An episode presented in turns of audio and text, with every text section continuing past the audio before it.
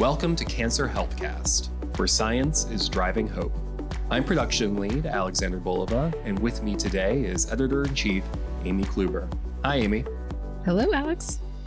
In advance of Childhood Cancer Awareness Month, we had two returning guests on the show Dr. Nirali Shah and Dr. Christine Heske, both pediatric oncologists working with NCI.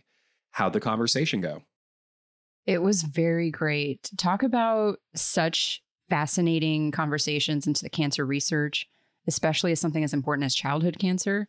I was so honored to have gotten to talk to both of them. They are super smart. Yeah, I remember from last year's interview as well, just how terrific they are as guests and how important their work is. Before we listen to your interview, I know I am not very well versed in medical terminology, and I don't want to speak for our listeners, but there are some phrases and terms used in your conversation that I think we should define upfront to get the full value from this conversation. So, first of all, we hear a lot about T cell and B cell research. What are those? What differentiates them? T cells are using patient's immune system to be able to target their, for example, leukemia. Current chemotherapy is mostly leveraging T cells to target disease. B cells protect you from infection. So Heske and Shah, they talked about how they're more focused on B cell acute lymphoblastic leukemia, or as they'll mention throughout, B cell ALL. So this is the most common childhood cancer. And the therapies around B cell is really new and much of what they're focused on around the research. Yeah, and I know immunotherapy is a topic that comes up quite a lot in Cancer Healthcast. I think one of our earlier interviews was with Dr. Steven Rosenberg, all about using immunotherapy treatment for metastatic breast cancer. And it's interesting to track how this treatment is kind of being used across the cancer care spectrum. Another term that is used a lot in your conversation is bench.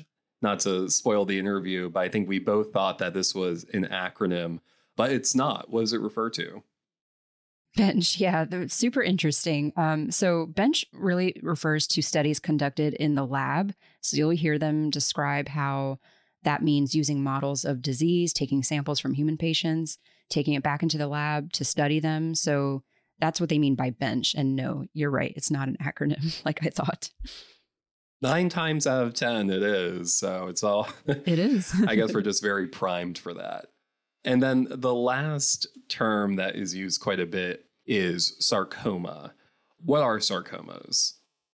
Sarcomas are those cancers that start in the tissues like bone or muscle and apparently, as they explained, they actually disproportionately affect adolescents. Uh, so, this is a huge area of what they're focused on to find treatments around and just better innovate around. That's very interesting. And I know it's come up in our previous interviews on childhood cancer, but not being a scientist, typically with older patients, cancer is environmentally influenced in a lot of ways. And childhood cancer, obviously, there just isn't as much environmental exposure. So it is a bit more of a, I don't want to say mystery, but it certainly is a whole other branch of cancer care. With all of that terminology in mind, I hope our listeners enjoy this conversation and continue to think about this very important topic as we look ahead to Childhood Cancer Awareness Month. Thank you, Amy. Thank you, Alex.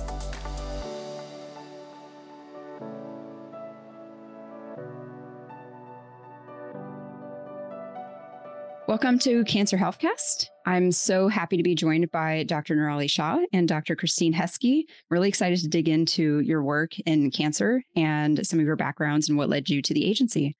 So, I want to start first with Christine. What led you to NCI? How did you get involved in cancer research and what does it really mean to you? Um, yeah, so thank you for having me. Uh, I came to this field um, by way of basically interest um, during medical school, kind of seeing pediatric cancer patients um, go through their treatments and um, post treatment uh, care and realizing that there was just such a humongous need for new therapies for our patients. And so I'm I'm a trained pediatric oncologist, uh, and I did some of my training actually here at the NCI um, as part of a fellowship program. And during that time, I got involved in uh, bench uh, science research, so translational research um, in the lab, which basically, um, you know, has evolved over time uh, while I've been here to include um, clinical research as well. And so my program is based on um, a, a, translational lab-based uh, project projects that come out of the lab, translational lab-based projects that we hope to move into the clinic for, for our patients. My um, my clinical area is is pediatric type sarcoma, um, which are really rare cancers of the bones and soft tissues um, that disproportionately affect adolescents. And unfortunately, in the last probably 50 or mo- more years, we have had very, very limited uh, progress in these patients or, or in treating these kinds of cancers, such that the, the therapies that we use now are actually quite similar to the therapies that we used like back in the 70s and 80s. And so um, they're very toxic. They don't work for all of our patients. And so it's a very high need area. Um, and so that clinical background kind of brought me to the field. And that's what my program is focused on now, trying to move um, potentially new, less toxic, more effective therapies forward for these patients. Definitely sounds like there's a lot of room for innovation and uh, much needed work in that field. So that's very exciting, but also you feel the pressure almost to get this over the line. And Nirali, I would like to pivot to you. What brought you to the agency? What's your background and research focuses? Yeah, so um, similar to Christine, I also came here for fellowship. Um, my background is actually that I am, um, I did training in both internal medicine and pediatrics. So, key area of my research focus is really in adolescent young adult patients, you know, with that dual training. Um, I had always had an interest in hematologic malignancy. So we're talking about, you know, leukemias, lymphomas, and was really drawn towards stem cell transplant. Um, just because, you know, I sort of like the idea, you know, you're resetting the the bone marrow, the immune system. Um, and that's really where my focus was. So I went down the route of being a clinical researcher. Um, you know, I did my fellowship here. I got a master's in clinical research through the NIH Duke program and really sort of dove um, into how to optimally care for patients who were undergoing transplant with the idea being that we were going to try to use this, you know, this form of immune therapy to try to prevent patients from having relapse of their disease. As I was here, you know, what was quickly evolving in the immune therapy space was the ability to use T cells and using T cells from patients and engineering them to target markers that were on leukemia cells. And so I found myself you know, being heavily involved with bone marrow transplant and then CAR T cell therapy, which is what these um, new fancy CAR uh, T cells are called. And so now, um, over the years, um, I am now a tenure track uh, investigator focused on implementing novel types of immune therapy, again, mostly leveraging T cells and using patients' immune system to be able to target their leukemia. And we're specifically focused on patients where standard approaches um, are not working and so they have chemotherapy resistance and so that's that's where our space is and so over the years we're incrementally making changes to improve upon current strategies to come up with combinatorial strategies and then also more recently moving into aml which is a um, more rare form of leukemia in pediatric patients, but also much more difficult to treat. Our primary focus thus far has been on B cell acute lymphoblastic leukemia, which is the most common childhood cancer. Very interesting. And I really like what you said about, you know, standard therapy isn't working. And I think that a lot of people don't really think about that in the context of cancer, um, which is a, a terrible, you know, disease that I'm sure we all want to see eradicated. So Let's start with you're both in the Center for Cancer Research. I know you went through your research priorities and some of the things that you're you're working on. How is the center kind of prioritizing some of these new research areas or what are they really focused on and how to, you know, tackle childhood cancer? So, I mean, I think just kind of as an institute, there's some features of the Center for Cancer Research um, that are available here that are maybe not available in a lot of other cancer centers um, that can help kind of move um, specifically pediatric kind of um, clinical trials um, forward. And, and that's the fact that um, because we we deal in rare diseases, because all pediatric cancers are rare diseases, um, we frequently have patients that are kind of scattered all over the, the country and the world. Um, and so being here allows us to bring the patients to the to the clinical center to enroll them on clinical trials, and that allows us to um, sort of enrich for these rare populations and be able to include them on on clinical trials. I think you know another kind of interesting um, facet of this of the CCR is that you know you have basic researchers here, you have translational laboratory researchers here, and then you have clinical researchers here, and there's just a lot of crosstalk between those three groups, and that allows for you know really interesting kind of basic discoveries to be made. Um, there's an infrastructure to move the most base the most interesting discoveries into the clinic and then there's also kind of in the opposite direction kind of taking insights from the clinic back into the lab and that's pretty seamless um, just because of all of the broad expertise that is is here and i think that you know um, for a long time rare diseases have been a priority um, you know of of of the nih and the nci just in general and so because all pediatric cancers tend to be rare diseases it's a nice fit you know, with the work we do being here. Absolutely. Um, anything to add? Yeah, I think the one thing that I'll add to that, and this is mostly going to be very unique to the cell therapy space, but I think it's a, a really unique um, environment that we've been able to work in. Um, a lot of the cell therapy involves, you know, actually manufacturing and making of the CAR T cells. So not only are you doing the work at the bench, but then you have to be able to take it to like a clinical manufacturing site to be able to manufacture these CAR T cells that are going to be given to patients. And that is its own science. Um, I think that we have learned so much over the years about what does it take to not only make this therapy work, but what are the unique manufacturing aspects that are involved with it. And so the ability to have these CAR T cells manufactured on site have a dedicated team um, that is, you know, through the NIH that is really helping to develop these strategies, optimize these strategies, fine tune them, and then be able to go back and research some of the products that were manufactured, I think has been really, really critical. And I think that CCR has really taken a lead in championing this effort, especially as you start to see that more and more places around the country are trying to develop these, you know, GMP manufacturing facilities because we recognize how important that resource really is. That's fantastic. And you mentioned a couple times bench. Can you define bench for us? What that means?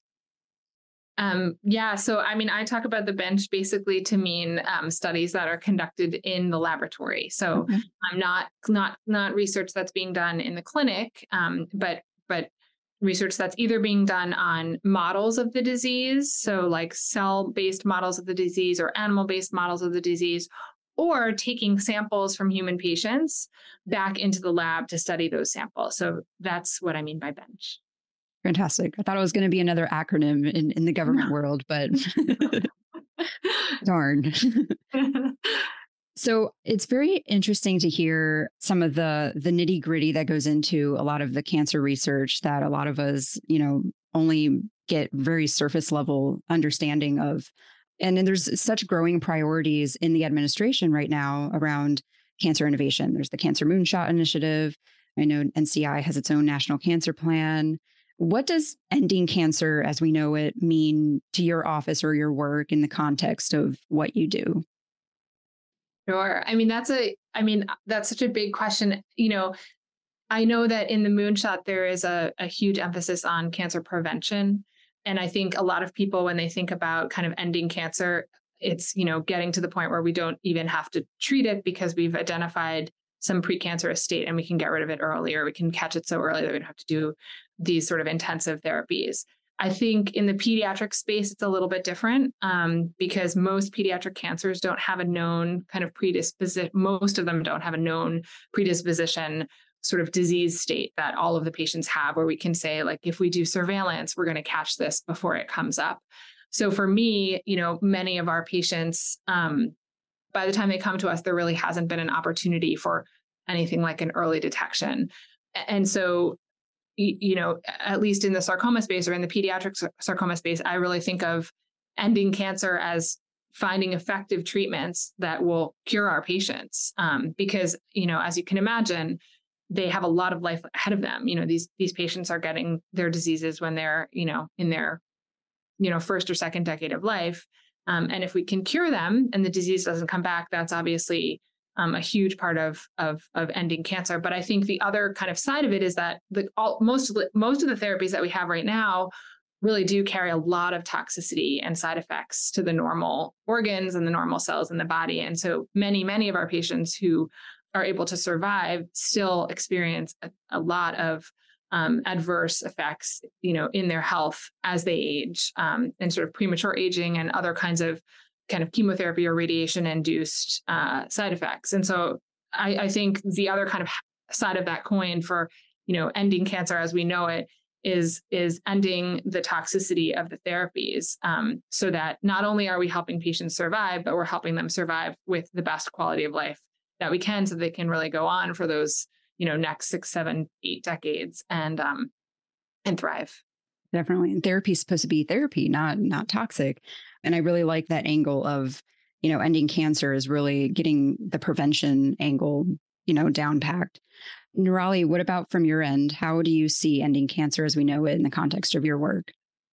Yeah, so I will say that um, in the leukemia space, specifically for the B cell ALL, um, immunotherapy has really just taken off. And I am looking to see how it's really going to change the treatment paradigm of what we do for leukemias. And I really look forward to the day when we're able to have as many effective therapies for solid tumors and brain tumors, because I do think as it relates to long term toxicities and late effects, there is definitely a paradigm there that you might be able to offset some of these toxicities that are accumulated from a lot of chemotherapy um, or stem cell transplant.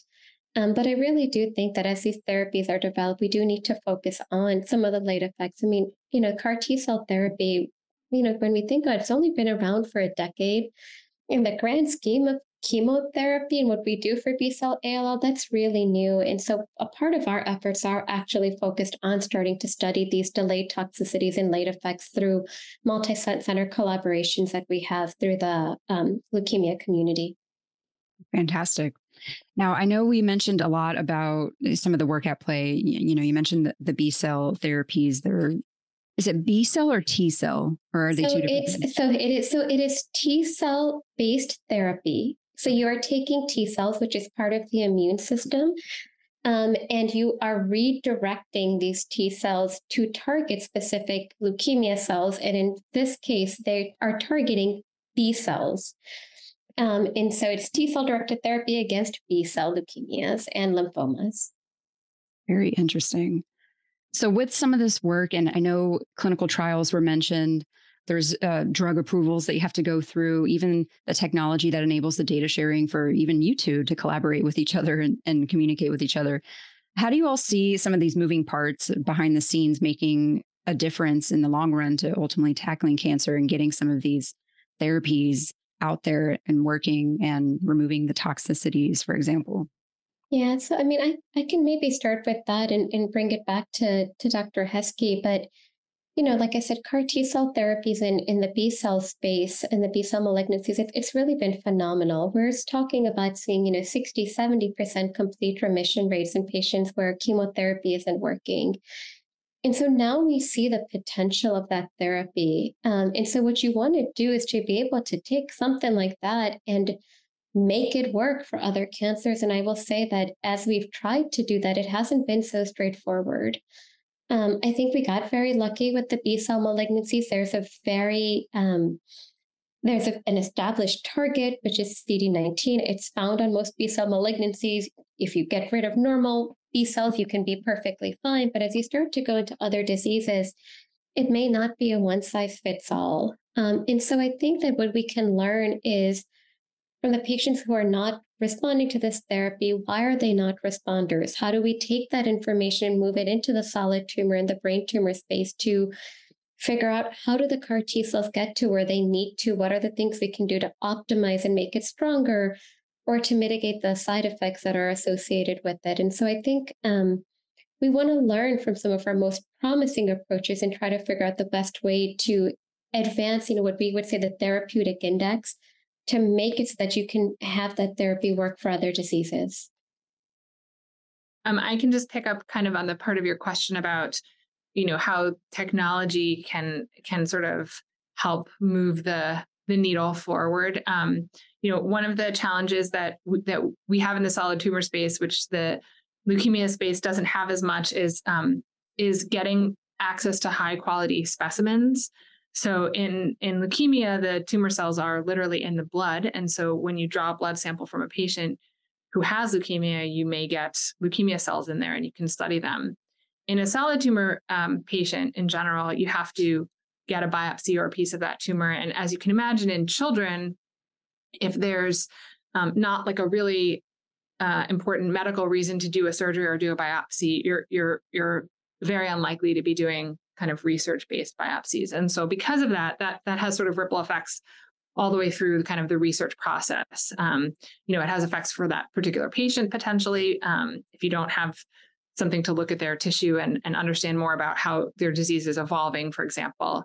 But it also has implications in terms of sort of the creation of preclinical models, um, making you know models that we can use in the lab for further study, capturing kind of the heterogeneity of of one particular patient's cancer, but also the heterogeneity across many patients who have the same cancer. Um, and so I think you know in more recent time, there, you know, there's the there's this initiative um, that, that's a, a government-based initiative called the MCI, um, which is uh, sort of a, a, comprehensive analysis of tumor tissue from patients, and it started with patients with brain tumors and soft tissue sarcomas. Um, but the idea is that it will expand into more areas and and you know the, the basis of, of this is one that will kind of understand more about each individual patient but that also we can pool this kind of data and have this kind of data publicly available. Um, and i think that kind of publicly available facing data on patient samples um, is something that we you know have been really missing um, in the field. Uh, and i think you know having the technology to enable these sort of web-based platforms where people can go in and interrogate the data and and potentially you know learn learn new things about the disease from looking at um, data on actual patient samples at a higher volume you know has potentially a lot of um, future impact. Definitely um, you can imagine how much how much i guess you're missing just not being able to have those models and, and some of that data easily accessible which is uh, something you know most people don't really think about. In this context of childhood cancer rare diseases what is unique about it that is really kind of pivoting how you're thinking about researching it or treating it? Eh, I guess what is it about it being rare that is more difficult? Yeah, I mean, so I, I would say, that, you know, the most obvious issue with you know studying a rare cancer is that you just when you get into the clinical space for clinical trials you have so many fewer patients to to study so when you think about like a breast cancer clinical trial or a colon cancer clinical trial there's just thousands of patients. And you can sort of test more things because you have more patients to to look at. Um, and you can also sometimes see patterns because you have more patients to look and find those patterns. And so we have just much smaller numbers. Um, you know a really big study for us is like 400 patients which is actually not that many patients.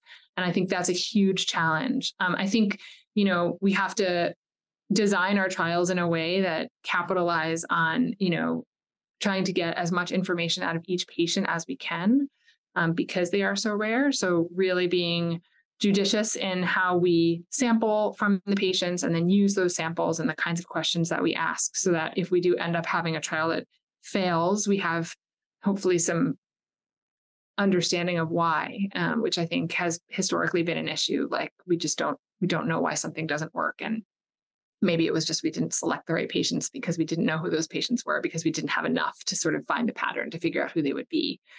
I think the other challenge of um, working in a rare disease is that you know there's there's a lot less uh, dedicated drug development for rare diseases, and specifically, I think that impacts pediatrics especially Uh, because most of the time, not all of the time, but most of the time, before we can have access to a drug for the clinic, um, it has to have some kind of testing in adults first.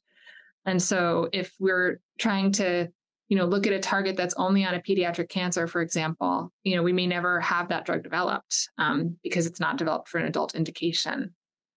So, I think some of those are some of the some of the challenges of working in a rare childhood cancer. Definitely. So, going back along the technology thread, we're seeing a lot with AI, for example, now, and how it's going to potentially impact a lot of workflows and processes and just helping people work better. Um, how do you see technology impacting how your work can be shared and researched further, and maybe even making a difference in some of these rare diseases that have such limitations or challenges? Yeah, I think, you know, there was a comment made earlier about um, having your findings being made publicly available. I think the one really nice thing about the pediatric oncology community is that from the very beginning, I think we have recognized the important need of collaboration and coming together. Um, because when you have just a handful of patients that you're going to see, you know, at your institution, you can't really make the big changes that you want to make without collaborating. Um, and so, whether it's through the Children's Oncology Group, multi center collaborations, or the sharing of your data that you learned through your institutional phase one trial of maybe what worked and what didn't work, I think that that is going to be really critical to being able to advance therapies, including technologies, um, as it relates to these very rare cancers. Um, I had mentioned briefly that comment about the manufacturing and making iterative changes, but I will say that, you know, one of our observations was in order to make CAR T cells, you have to select T cells from a patient. Um, and then you try to actually make them into these functional CAR T cells. And we learned again over the years of how to optimize that process and that one of the changes that we were able to implement is now used sort of broadly across the field in terms of how to manufacture CAR T cells most effectively. And so I think it's that type of knowledge that I think really helps um, for it to be disseminated and to make you know, the therapies that you want to advance work a little bit better.